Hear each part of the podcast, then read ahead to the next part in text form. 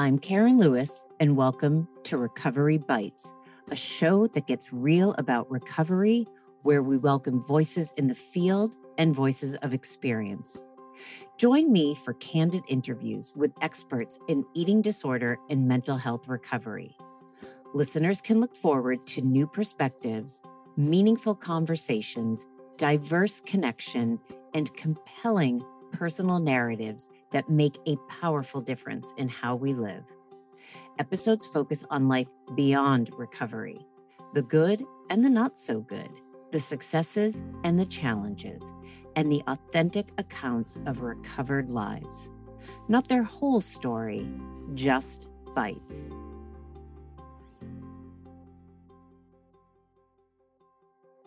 All right, everyone, here we go. This is my second episode with my friend and colleague, Dr. Maureen Rubin, and I think you're all going to love this episode. We are talking about values, core belief, identity, all the things that go into who we are as a human being and what form our psyche and sometimes form it in negative ways. So we end up with eating disorders. So we're just going to jump right in. Here we go. Good afternoon, everyone, and welcome to another episode of Recovery Bites. I am the luckiest soul. I am sitting across from my friend and colleague for the second time on the show. I would like to introduce all of you to Dr. Maureen Rubin. Mo, welcome to the show. Thank you, Karen. It is so good to have you back. And as listeners heard me when I introduced her again, we call her Mo. That's how I've known Mo for years and years and years. So that's what we are going to call you throughout the rest of the episode. Can you tell the listeners a little bit about yourself? Sure. Um, I ha- am a licensed marriage and family therapist, and I have a doctorate in psychology. I'm currently in private practice in California, and I'm actually expanding to become a group practice um, so that's very exciting. And I've been working and specializing in eating disorders since 2008. And I love what I do. Beautiful. I love it. I love it so much. So, Mo, you were on the show a, a, little while back. And first of all, you and I just always seem to have this great dialogue. So it seemed really interesting and, and just natural to say, oh no, we're not done, come back.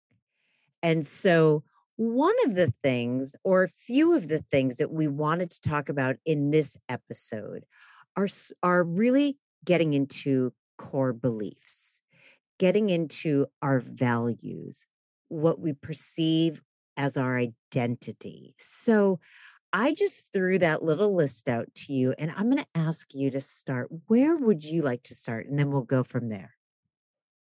I think we should start with maybe one of the first items in the list that you mentioned, which was core beliefs. If I'm remembering correctly, the ending of our last episode, we kind of touched on I am and identity as a concept.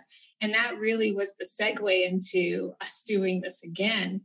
I like the idea of starting there. I do too. And if you remember, the I am, and and also if you all heard me say just a few minutes ago, the perceive our perceived identity, because what I was saying in our last episode is people will say, I am bulimic, I am anorexic, I am fill in the dot. And the reality is, is you are not. That is not your identity. That is something that you are struggling with. And one of the reasons why this is important is because people, some people struggle for many, many, many, many, many, many, many, many years and see it as their identity. I'm identified by that. Everybody knows me as this. I know myself as this. And you and I are here to say, nope, absolutely not. That is not your identity. So I'm just going to I'm going to hand it over to you and say where would you like to begin with this I am conversation? maybe we should start with how it develops, right? Where, because we have to sort of reverse engineer to understand how identity forms. We don't start off um, struggling with identity or having a perception of ourselves. We actually start off with a thought. And this is very kind of basic cognitive behavioral therapy. This is one of the tenets of CBT for those who are familiar with it. But the basic principle is that thoughts turn into feelings, and feelings turn into behaviors, and behaviors turn into outcomes or results, and results or outcomes turn into identity. And so that's sort of the progression so, really, people oftentimes will want to recover and change their outcome. They'll try to change their results, right? I don't like the results that I'm getting. I'm going to go to therapy. I'm going to try to just do things differently behaviorally. And oftentimes, most of the times, that doesn't work because really the core issue is that you haven't yet dealt with the feelings or the thoughts that lead to that behavior or outcome. And that's why diets oftentimes fail because diets are geared towards just doing something different behaviorally. And that's why the majority of people try to implement some new kind of resolution or behavioral change without actually doing the deeper work to learning what are the thoughts and feelings that go along with the outcomes and results that I'm getting in my life. And this is also why we say it's so important to understand the function of an eating disorder because underneath and I'm just sort of saying what you're what you just said but in a different way underneath the behavior there is a function. It, it is there is a function for the thoughts and feelings that we are having right? And so if we just try to do cessation of behaviors it is like a band-aid over it until more stressors come back into our lives and we don't understand them. So where do we go from here? Well i think it's important to understand that most of our thoughts are records of the past and i wouldn't consider myself to be a cognitive behavioral therapist. It's just something that we all get trained in to some degree.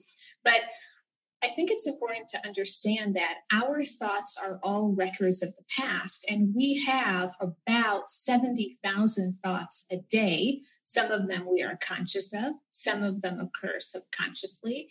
But if I have the same thoughts today that I had yesterday and the day before that and the day before that, stemming all the way back to the first time I had that thought, not only has it become a part of me, but then those thoughts create familiar feelings, and those feelings create familiar behaviors, and those behaviors create familiar results. And then before you know it, I'm starting to say things like, I'm anorexic, I'm bulimic, um, I value thinness, or I don't need anyone, or whatever that is.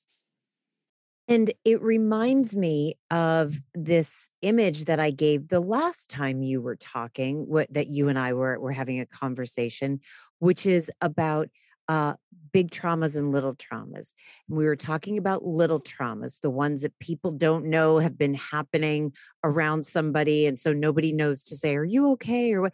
And I use the example of the child on the playground who all of a sudden their friends start teasing them and bullying them and then run away giggling and blah, blah. And then that soul just stands there. All of a sudden, thinking all of these negative thoughts about themselves. And nobody knows it. So nobody goes over to, to challenge it and say, no, no, no, you are not bad. No, you're not silly. You're not stupid, whatever it is. And when that doesn't happen, when nobody challenges that thought, we almost look for more evidence to confirm that. And that's where we keep saying, no, I've I have been stupid. I'm using that as an example since I was six years old on the playground, because that's what I was told. Right. And what you're touching on is what happens with a thought that doesn't get challenged and eventually it does become a belief and if you think about you know my favorite way to describe a belief to my clients is a belief is a thought that or a feeling that we are certain about it goes unquestioned. And even in the face of evidence, we still hold true and feel in our bodies that that is a truth, right? So if I was to say, I believe in Santa Claus, right? I believe in that. I, you know, I might see Santa at the mall and I might find evidence to support that, but I might also hopefully, hopefully learn over time that that belief becomes outdated. So many of our core beliefs, they are outdated, but we don't get an upgrade to a new belief. And so our life is based on these beliefs that we formed in our childhood in environments where we were unable to have healthy coping skills or even have the wherewithal to survive that experience differently. So, not that I want to jump ahead very far, but I do kind of want to jump ahead and say, so what happens? What, what, how do you work with clients when they come into your room and they say, I, I am stupid. I, and forgive me, everyone. I don't even like that word. And I just keep using that as the example, and it doesn't feel very good, but it's what came to my mind. I've known it my whole life. I've been told that. I've had proof of it. It's it is it is a core. It is who I am. Yeah, that's a great example. And um, so there are different ways that you can identify where this comes from. Uh, the first thing that I would always encourage if you were my client, you came in and you said that, what I would ask you is, where do you feel that in your body? Think of the earliest memory you have of where you felt that belief in your body, in your nervous system. Go back to your earliest memory of it. What was happening? Who were you with? And then I try to instill in them a knowing that even though right now this belief is painful, at the time that belief formed as a merchant of hope. Because if something is about me, then I have an empowerment, a sense of power, and the hope that I might be able to change the outcome. And so little kids oftentimes will make things in our external world that have very little to do with them about them so that they have a, uh, a locus of control, right? So they have a way to figure out how can I have control in this situation. And so I would think about right now that belief is creating hurt and pain and maybe is limiting, right? It's a limiting core belief. But at the time, how did that belief serve you? How was that belief creating hope, right? Because I would I would it may be a stretch, but I might suggest that if the belief at the time was, oh, I'm so stupid, or I'm foolish, or I'm naive, that that might have at the time fueled a desire to want to not be those things anymore. In some ways, that might have been a, a merchant of hope in some ways. But what I do with my clients is I do the downward um, arrow activity. Have you have you heard of this one, I, Karen? I actually have not. I have not. I'm not sure, in all honesty, if this is something that I've made up or if this is something that actually exists in the therapy world. So I love full it. disclosure. But um, so that's really the the origin of why I asked you. Is this something you do too? And and by the way, everyone, you're hearing it here first. Mo Mo is telling you what this is. So Mo, give us your your understanding of the downward arrow. So the downward arrow activity is where you ask a client to write down a thought that they have often. And usually our thoughts are rippling out from our core beliefs. So let's say a thought I have often, and maybe this is a real thought, so I'll do a real example. A thought I have often is I procrastinate too much, right? That's a thought I have often. Then to do the downward arrow activity, you ask yourself, what does that mean about me? And the answer should reveal something uh, that you think about yourself as a person. And so maybe when you draw a downward arrow and you ask yourself, what does that mean about me? The thought that comes next is, it means I'm lazy. And you take it even further. And what does that mean about me? Well, it means that I'm a failure. And what does that mean about me? Well, it means that I'm inadequate, not good enough, right? I'm not good enough is a fundamental core belief. And there's there are a lot of common core beliefs like I'm inadequate, I'm unlovable, I'm ashamed, I'm unworthy, and those are our core beliefs. Those core beliefs ripple out into thoughts, which ripple out into feelings, which ripple out into behaviors, which ripple out into identity. And so, for us to do the inner work, we really have to get down into the core origin stories that we've told ourselves that originally were designed to help us change, to help us have hope. And sometimes when it comes to trauma, and this is something that you know you and I talked about in the previous episode, when it comes to trauma, a lot of times there are these common there are these two common core beliefs that form that are actually more like coping skills, which I see often when it comes to eating disorders.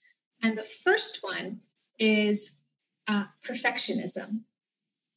That's a coping strategy that occurs when a traumatic, emotionally traumatic incident happens. Perfectionism is a coping strategy that occurs to deal with it. That's the first kind of common coping strategy. And then the second one is something that I call ultra independence, right? And so the two of those coping strategies have their own beliefs associated with it. When it comes to perfectionism, the idea is something like um, it really hurts to not be taken care of. It really hurts that my needs are not being met. It's my fault. To cope with that, I need to be perfect. It involves self blame. You try to earn love. There's themes of codependency in there. You try to feel worthy by achieving. This is something, this is a coping strategy that gets embedded and gets and gets rooted in a person as a result of experiencing emotional neglect that eventually has ties to eating behaviors later on in life for some other people will express it in different ways maybe through work or career or other ways, but for some, it gets expressed through food and their body. You know, when you were talking about the downward arrow, for whatever reason, what kept coming to my mind was EMDR. And I don't know if listeners are aware of what EMDR is. It's eye movement desensitization reprocessing. It mm. is a trauma model that is well it's a trauma model that I I have gratefully been trained in and I think it's it's really fantastic.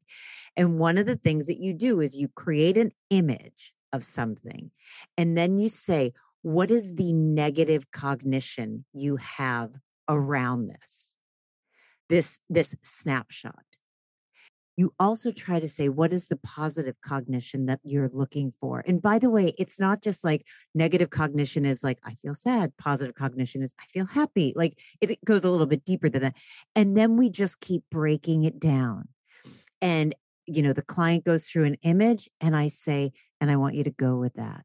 Meaning don't think just keep going deeper and deeper and deeper and that's what i was thinking of when you were talking about the downward the downward arrow. It just keeps breaking it down more and more and more until we get to the core of the feeling the trauma whatever it is. And then we say oh okay. So that's where this comes from. Is that do i am i making sense when i say that or just rambling? Yeah no, absolutely. And you know, the research, and you know this, Karen, the research really supports EMDR, and especially when you're able to have some somatic experience while doing it and connect it with what's going on in my nervous system as I have this image that I'm holding in my mind. And so it's really important to do the mind body connection work, and EMDR is a great way to do that. So, how do we distinguish between core beliefs and values? Like, I value um, uh, I I value love, and and I it's a core belief. Like I I I guess I'm sort of yeah. sort of stuck here with my words, Mo. So help me out. What's the difference? How does how do you explain to someone the difference between their core beliefs and their values? And do they go together or are you working against them? Mm. In opposition, I mean, opposition. Yeah, that's a great question. So uh, a belief is a feeling or a thought that I'm certain about, and a core belief is a feeling or a thought that I'm certain about that is deeply embedded in my core that I may unconsciously believe. And a value, the way that I describe it is it's an emotional state that I must experience in order for my needs to be met. And we can all value different things, but it's an emotional state that we must experience in order to give our lives meaning. And so, and our values drive our behaviors. That's why it's important to know that. So let's say that I value security. If security is an emotional state that I must experience, that means that when I walk into a building, I unconsciously look for where all the exit signs are. And when I look for the exit signs, I have a sense, an emotional state. I experience an emotional state of security. And my life is driven by those values. It's very important to me, right? Something I value is something that's important to me. And so sometimes in our eating disorders, we say, well, I don't, you know, I have a value and I'm not living in alignment with that value. I have a value for connection, but I'm not experiencing that emotional state while I'm in my eating disorder. Or I have a value of authenticity, but I'm not experiencing that emotional state in my eating disorder. My question becomes what do you value that you are experiencing in your eating disorder? Perhaps it's a sense of certainty. Perhaps it's a sense of control. Perhaps it's a sense of achievement or worthiness, right? There are emotional states that you are experiencing that you hold in high regard. Let's find other ways to give you that emotional state that is more healthy, that is has less negative com- consequences. I also look at it from the perspective of sometimes our core beliefs again are in complete opposition of what our values are. So if I value love and connection, but my core belief is that I'm I'm unworthy and and nobody likes me and I'm a loser or what I've God I'm using really negative words to everyone and I apologize. That's that's not my usual but but by the way that was that that's me being nice to myself when I was in my eating disorder. You should have heard what I was really saying to myself. So if I valued connection but my core belief was I'm unlovable. I'm going to do things in my eating disorder that I think are going to create connection. How can I manipulate my body so I am like other and I connect? How can I pretend I enjoy doing all these things so I can connect?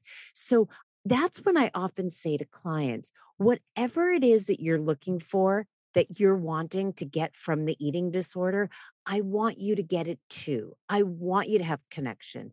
By the way, Mo, I want you to have a sense of security when you walk into a room, but that's the last thing you're going to have if you're in a brain fog because you just binged and purged for three hours before walking into this meeting. It takes us farther away. So I say, what are other ways of getting it? Just like, just as you were saying that. And also, what you're doing so brilliantly is really challenging are you? Are you getting those needs met? Is that really what you're experiencing? Or is it a pseudo connection, a pseudo sense of security? Um, but it just, what it brought up for me is oftentimes when we don't understand our belief systems, we think that other people are overreacting. I just had a session um, with a lovely family and the mom, um, her daughter came to me, and she's in recovery from an eating disorder. And the mom in our family session said, you know, she just I served her pizza just like the dietitian said. It was the correct portion. And my daughter took a bite and just burst into tears. And she was hysterical and she is completely overreacting. I mean, she's just overreacting overeating that pizza. And sometimes, even if you're not struggling with an eating disorder, sometimes you might have an emotional reaction and feel like, Am I overreacting? Is this, uh, you know, hysterical? Am I being dramatic? And the truth is, is it's I don't believe in overreactions. It's never an overreaction. If you believed what your daughter believed, even subconsciously, right, then you would be reacting the same way. And so working with with this with the daughter we kind of sat together and and this is where i incorporate beliefs into my family therapy work where i asked her to kind of break down the thoughts that she was having during that meal. And she said something along the lines of well if i eat this pizza i believe that it'll change my body instantly in a negative way and that people will find me to be undesirable and unattractive and I'll look sloppy and messy and I'll feel disgusting and then I'll and then no one will love me and I'll feel inadequate and bad about myself. Well, if I f- believed those things to be true, I might burst into tears too right? And so there really is no such thing as an over overreaction. The emotional reaction that you have to anything is an invitation to look at what must you believe to be true in order for you to feel the way that you're feeling right now. And that's applicable outside of eating disorder recovery. That's applicable to any sort of feelings that we have that we don't understand or don't know how to make sense of. And this is also when we, when Carolyn Costin and Gwen Grabb talk about it's about the food and it's not about the food. That emotional reaction from that young soul was not actually about the cheese on top of the tomato sauce on top of the bread. It what that's not what it was. That one bite though represented a tidal wave of fears, like you had just said when you had her break it down. So that's when we say it is not about the food, it is about core beliefs of desirability. And that's terrifying. Was that mom able to sort of take a step back and and and by the way, not, nothing against the mom. The the mother doesn't doesn't know. She doesn't know. People don't assume that one bite of pizza can then create this tidal wave. But was there a different understanding when when you were able to break it down like that yeah i think so and what i did with the mom was i said what do you believe to be true that is making you feel afraid and feeling as though your daughter is overreacting? What do, what must you hold to be true in order for this dynamic to occur? And mom was able to kind of go inward as well and say i believe and this was sort of hard for her to acknowledge but i'm i believe or i'm afraid that my daughter might not get better and i believe that my daughter might be stuck in this eating disorder for the rest of her life and i believe i have failed her in some way and you know so a lot of it is really just inviting both people to look at what is everyone holding to be true in this moment because there's what's true for me there's what's true for you and then there's the universal truth.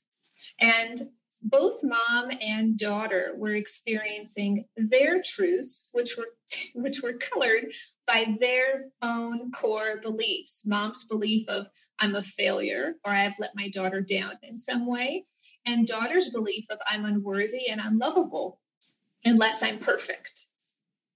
And so imagine two people sitting there and to the naked eye, I don't know why I'm using that expression, things look fine, little tense, mother, daughter, whatever. And if we saw not just one thought bubble, but all the thought bubbles that they were both having, we would see the intensity of fear and insecurity, frustration, self degradation, like all these things going on. And nine times out of 10, when you say to someone, like, How are you doing? They're like, I'm fine and all those thought bubbles, all those core beliefs are happening, right? Absolutely. Absolutely. And that's why I, in the work that I do, I focus a lot on self compassion. And compassion for others, compassion for self is absolutely necessary. It's essential, in my belief, to the recovery process because compassion conveys a level of understanding. When you deeply understand yourself or you deeply understand another, you're able to see them through a light or a lens of love and compassion. We only judge what we're afraid of, and we only judge what we don't understand. And so, anytime there's judgment in the room or even self judgment, I stop my clients say, You've just stopped doing the work. You've entered into it. You've put a defensive shield over your psyche. You've just stopped doing the work. You are never going to reach genuine understanding. Let's bring back compassion into this space let's let's assume that this is reasonable what might your reasons be if we approach it from that way that everything you're doing is reasonable sure it's unhealthy sure it's not sustainable sure there are negative complications and consequences from it but if we assume that what you're doing is reasonable meaning you've got some good reasons for why you're doing it what might those reasons be?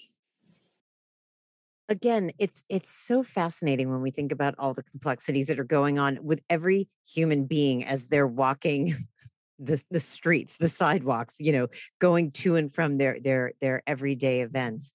So i'm curious how you got so interested in values identity.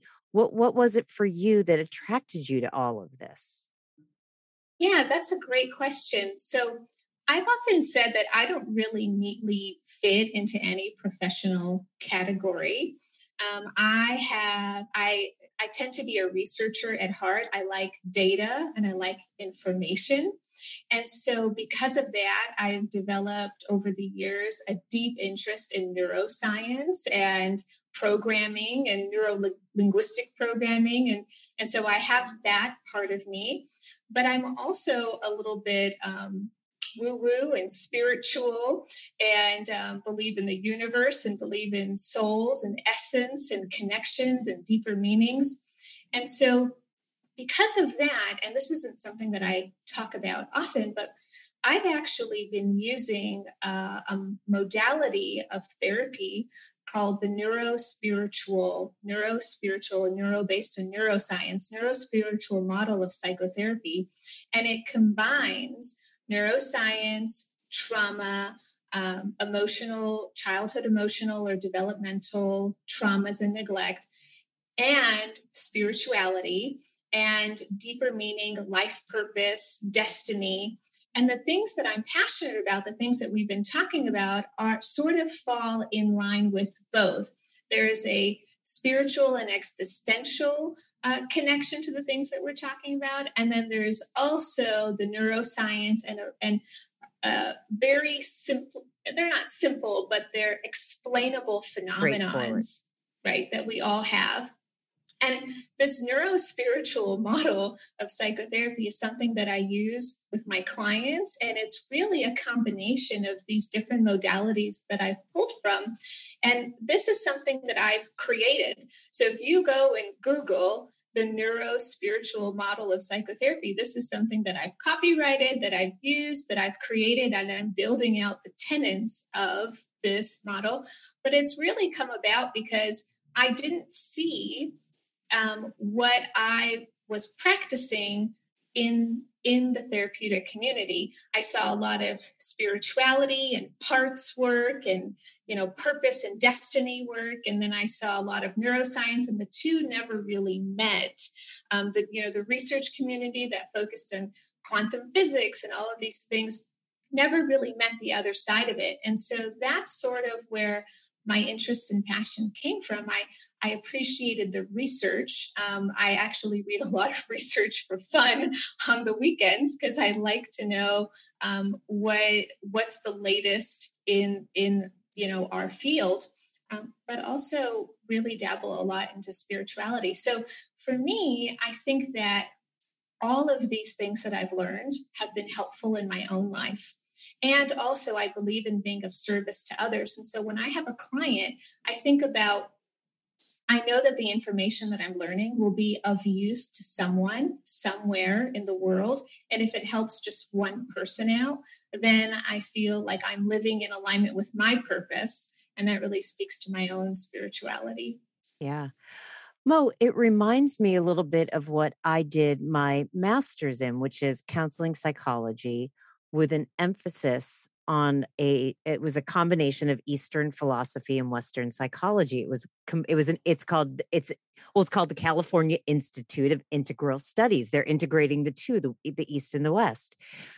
And by the way i think they're both 100% applicable and i think that neuroscience and spirituality it, it is impossible to fit a unique human soul into one model.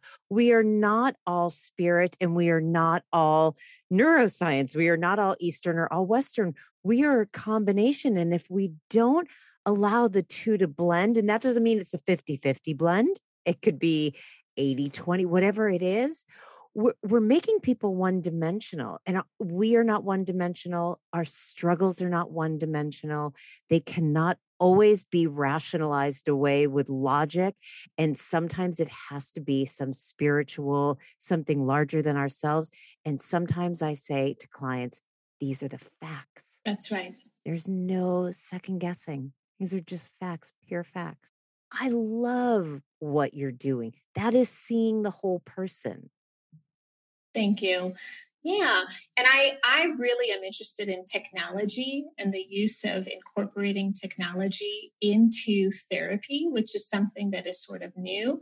And so in my practice, I incorporate virtual reality therapy and biofeedback and different sorts of technologies that allow people to connect to their bodies and learn about their bodies, but also meditation and other other neurogenesis activities to change the body the system that we're in right to change our programming but also to infuse that person with a reconnection to nature the bigger picture spirituality purpose destiny all those things.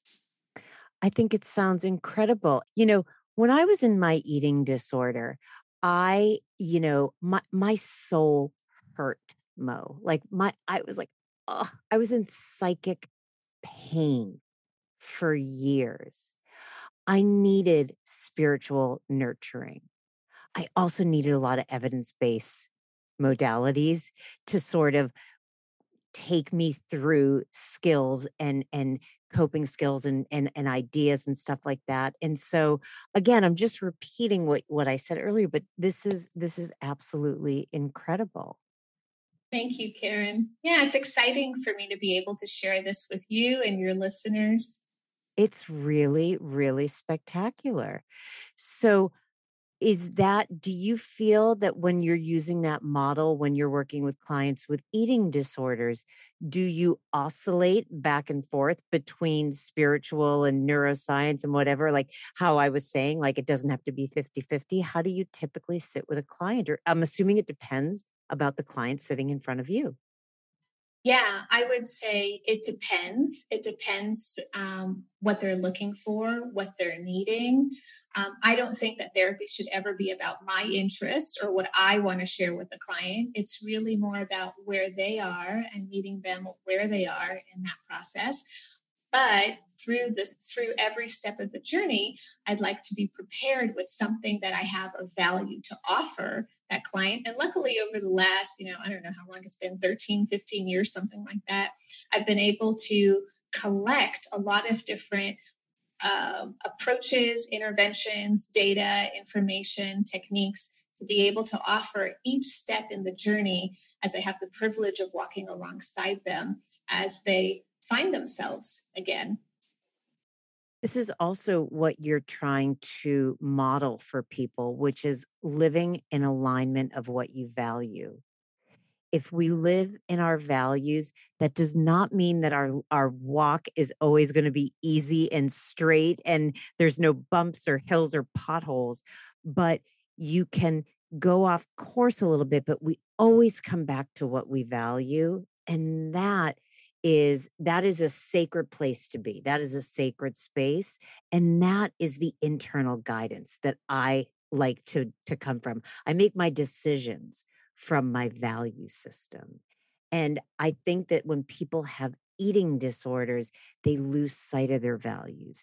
They go to the end result of what they think they're going to get and they they don't go down to the bottom of that arrow and say what where did this come from? What where did this value begin? What it, what do you truly value?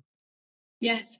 And I think eating disorders, eh, to add to what you're saying, I agree with everything you said said, but I think that eating disorders essentially become a lifestyle, but really what it started off as as a coping strategy. It's a coping strategy that became an identity, similar to codependency or addiction, right? It's a coping strategy that became an identity. And the coping strategies, one I alluded to earlier, which was perfectionism, and the other one is ultra independence, which really is the coping with the trauma of it really hurts when my needs are not being met. It really hurts to not feel understood or taken care of. And so the way that I cope with that is I tell myself I no longer have needs. I don't need people. I don't need connection. All I need is myself. I have everything that I need within me. Trust is seen as a weakness, emotions are seen as a weakness. And so those two coping strategies perfectionism and ultra independence become a way of surviving a really difficult childhood dynamic. And you might, as an adult, look back and not conceptualize it as difficult. But if you look at it from the perspective of your child self, it was difficult. You didn't know then what you know now. And so those two coping strategies are rooted in my interest in developmental and childhood trauma and that's what i see when people come to me and say i don't have a big t trauma i didn't i, I don't have something that i can draw a direct line to and say before this happened and after this happened here's how my life was different instead so many of my clients come to me unable to find the big t trauma and instead we look at emotional neglect and look at how these two coping strategies formed an entire belief system, which then gave birth to all these thoughts about the world, about yourself, about others, and how so much of the way that you're living is really a reflection of your past experiences. And in order to have a different future, you're going to have to alter some of those beliefs and adopt and do the work from the inside out. There it is. Mo, it has been, I, I can't even believe that we're we're having to wrap this up because I could sit and talk to you for hours and hours about all of this, but we do have to come to an end. Is there anything that I didn't ask you that you wanna that you wanna say or anything else? And and I know there's and I feel like I could be like, Mo, come back for a third episode, but I just what what else, if anything, would you like to share before we close?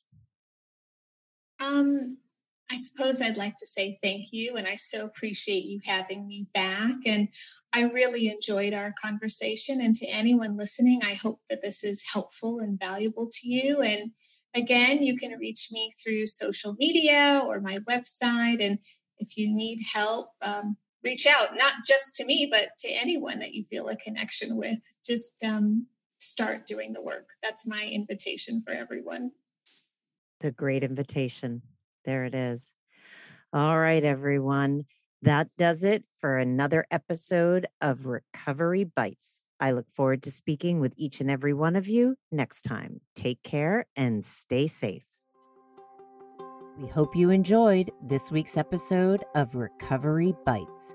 Be sure to visit recoverybitespodcast.com to join the conversation, access show notes, listen to past episodes, and more. You can also find us by searching for Recovery Bites on Apple Podcasts, Spotify, and major podcast streaming players. For weekly episode releases, you can follow us at at Recovery Bites Pod on Instagram. If you're interested in becoming a guest on the show or to submit a guest request, please visit KarenLewisEDC.com forward slash podcast sign up to begin the process. I'd also like to send out a heartfelt thank you to my producer, Jen Galvin. It is unbelievable the magic she does behind the scenes. All right, everyone. See you next week for another Recovery Bite. Thanks for listening.